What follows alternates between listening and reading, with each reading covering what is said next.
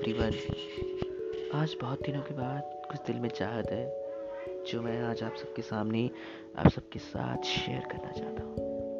वो चाहत है, मेरी ज़िंदगी के एक प्यार की कहानी को आपको सुनाने का, आप तक पहुँचाने का, अपने दिल की फीलिंग्स आपके पास। मेरी कहानी, मेरी फीलिंग्स के साथ। चलिए शुरू करते हैं।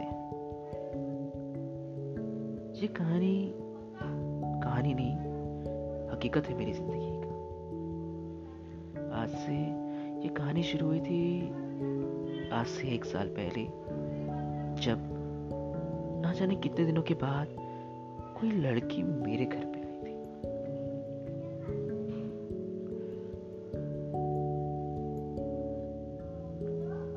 पर वो आई थी इनविटेशन देने के लिए मेरी माँ को। मैं घर में आराम से बैठा हुआ था इवनिंग का वक्त था। मेरी तबीयत उस दिन कुछ ख़राब थी तो घर पे आराम कर रहा था ऑफ़िस नहीं गया।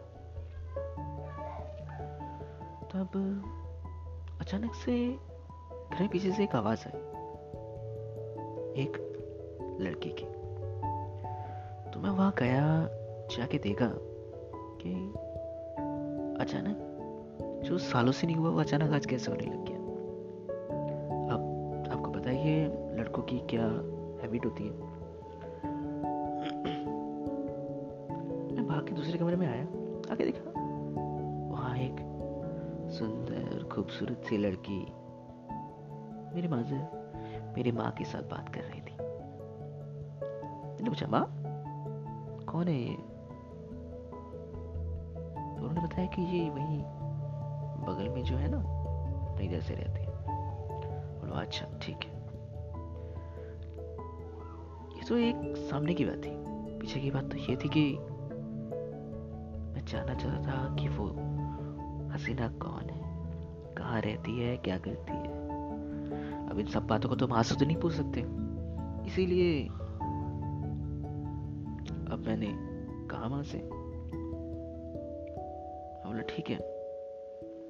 तो मधुर से बात कर रही थी और मेरी आवाज़ सारे चीज़ों से ध्यान हटके मेरे कान उसकी आवाज़ को सुन रही थी। एक स्वीट सी, प्यारी सी वॉइस जिसे, जिस वॉइस में अजीब सी चाहत थी मेरे दिल में उसे सुनने के बाद। ऐसा लग रहा था कि मानो शायद यही वो हसीना है जिससे दिल बार बार प्यार करना चाहेगा। शायद यही वो चाहत है, जिसे दिल चाहते रहना चाहेगा।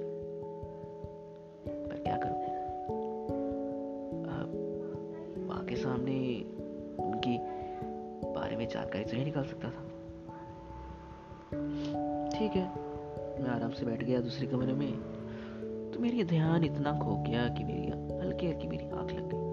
तो अचानक देखा, मैंने बुलाया, मम्मी मम्मी ने मुझे बुलाया। अरे, सुब्रत, क्या हुआ? तो मैं एकदम टक से रह गया और गौर करने लगा कि पीछे से कोई आवाज़ आ रही है कि नहीं। तो देखा कि सन्नाटा छाया हुआ जाके देखा तो वो वहाँ नहीं थी।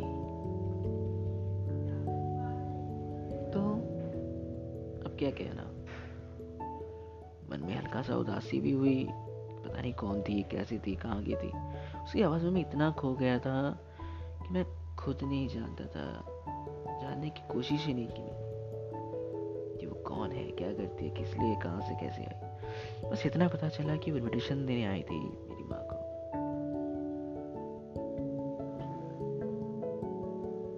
अपने भतीजे के अन्नप्राशन की डेट ऑफ़ बर्थ बर्थडे की शायद थी। तो उस दिन के बाद से उसे देखा हुआ वो एक झलक हर रात हर समय दिल में कौनता रहा? सोचते सोचते सोचते उसके बारे में, मैं उसकी यादों में, उसके ख्वाबों में इतना खो गया कि मुझे पता ही नहीं चला कि एक साल कब बीत गए। और फिर जो वक्त था वो एक नई मोड़ लेके आई। ये उस दिन की बात थी जो यहाँ मेरे पास में एक मार्केट लगता था मॉर्निंग की मार्केट थी। तो उस मार्केट में हम सभी जाना चाहते थे। मैं किसी काम से जा रहा था।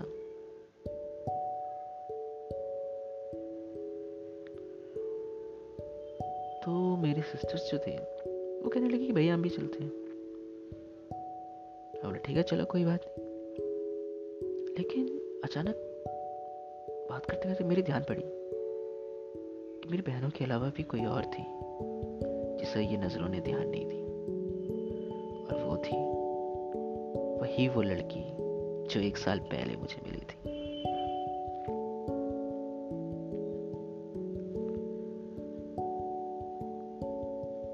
मैंने उसको गौर से देखा उसके चेहरे की तरफ़।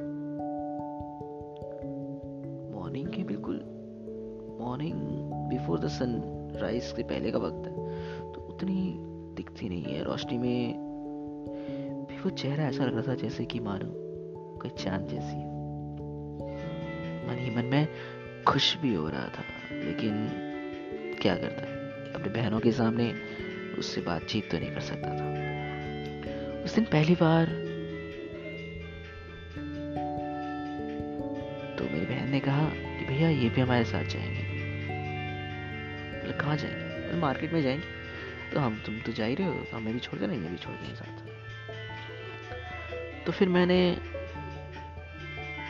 बोला, ठीक है, कोई बात नहीं। मैं मन ही मन ये सोचने लगा कि वो काश मेरे पीछे बैठे। लेकिन क्या करता?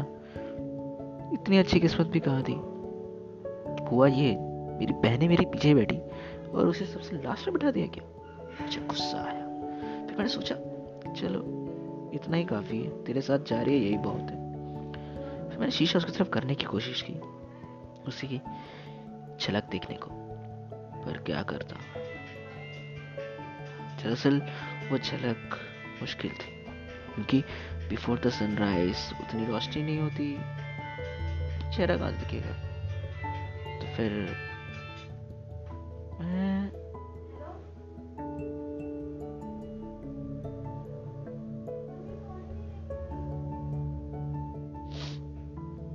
सोचने लगा कि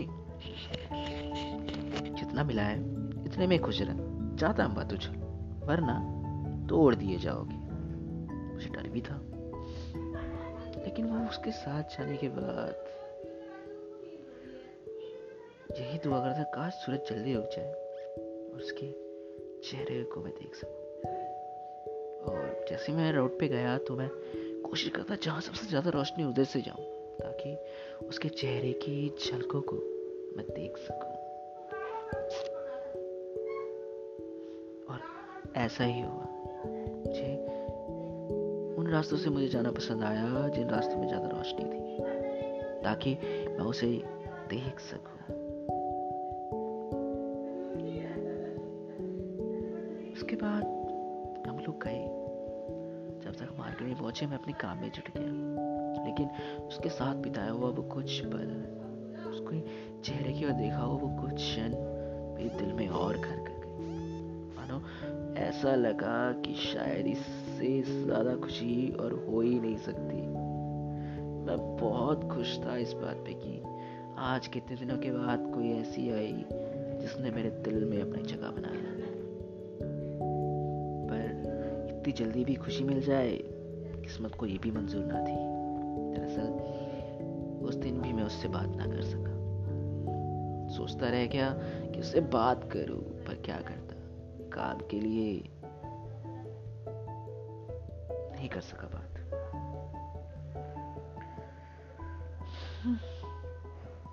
फिर उनके साथ बीते हुए कुछ यादों के सारे एक और दिन, एक और कुछ महीने बीत गए और फिर ऐसा हुआ मेरी ज़िंदगी में कि मुझे एक नौकरी मिली। मैं खुश था, बहुत खुश था। चलो, अच्छी नौकरी मिली है। जी लगा के, मन लगा के काम करूँगा। मैंने किया भी और करता भी था। लेकिन शायद किस्मत को कुछ और ही मंजूर जिस ऑफ़िस में मेरी जॉब लगी थी, जब मैं पहली बार वहाँ गया तो देखा वो है। जिसे इतने दिनों से मैं चाह रहा हूँ, जिसे इतने दिनों से मैं प्यार कर रहा हूँ। मन ही मन में उससे मैं बहुत बेपना प्यार करने लग गया था। वो वक्त मुझे बहुत सुकून मिला और मेरे अंदर एक कॉन्फिडेंस आ गया। इंटरव्यू के लिए जा रहा था। एक झलक ही सही देखा तो ज़रूर उसे मैंने। फिर मन में ये ख्याल आया अब तो मुझे यहाँ पे जॉब करनी ही है। चाहे कुछ भी हो जाए। और फिर कुछ ऐसा ही हुआ। उसके एक झलक की चाहत ने इस दिल में इतनी चाहत, इतनी उमंग, इतनी विश्वास भर दिया कि मैंने वो इंटरव्यू क्रॉस कर लिया। पास हो गया। अब बस उस वक्त का इंतज़ार करता था।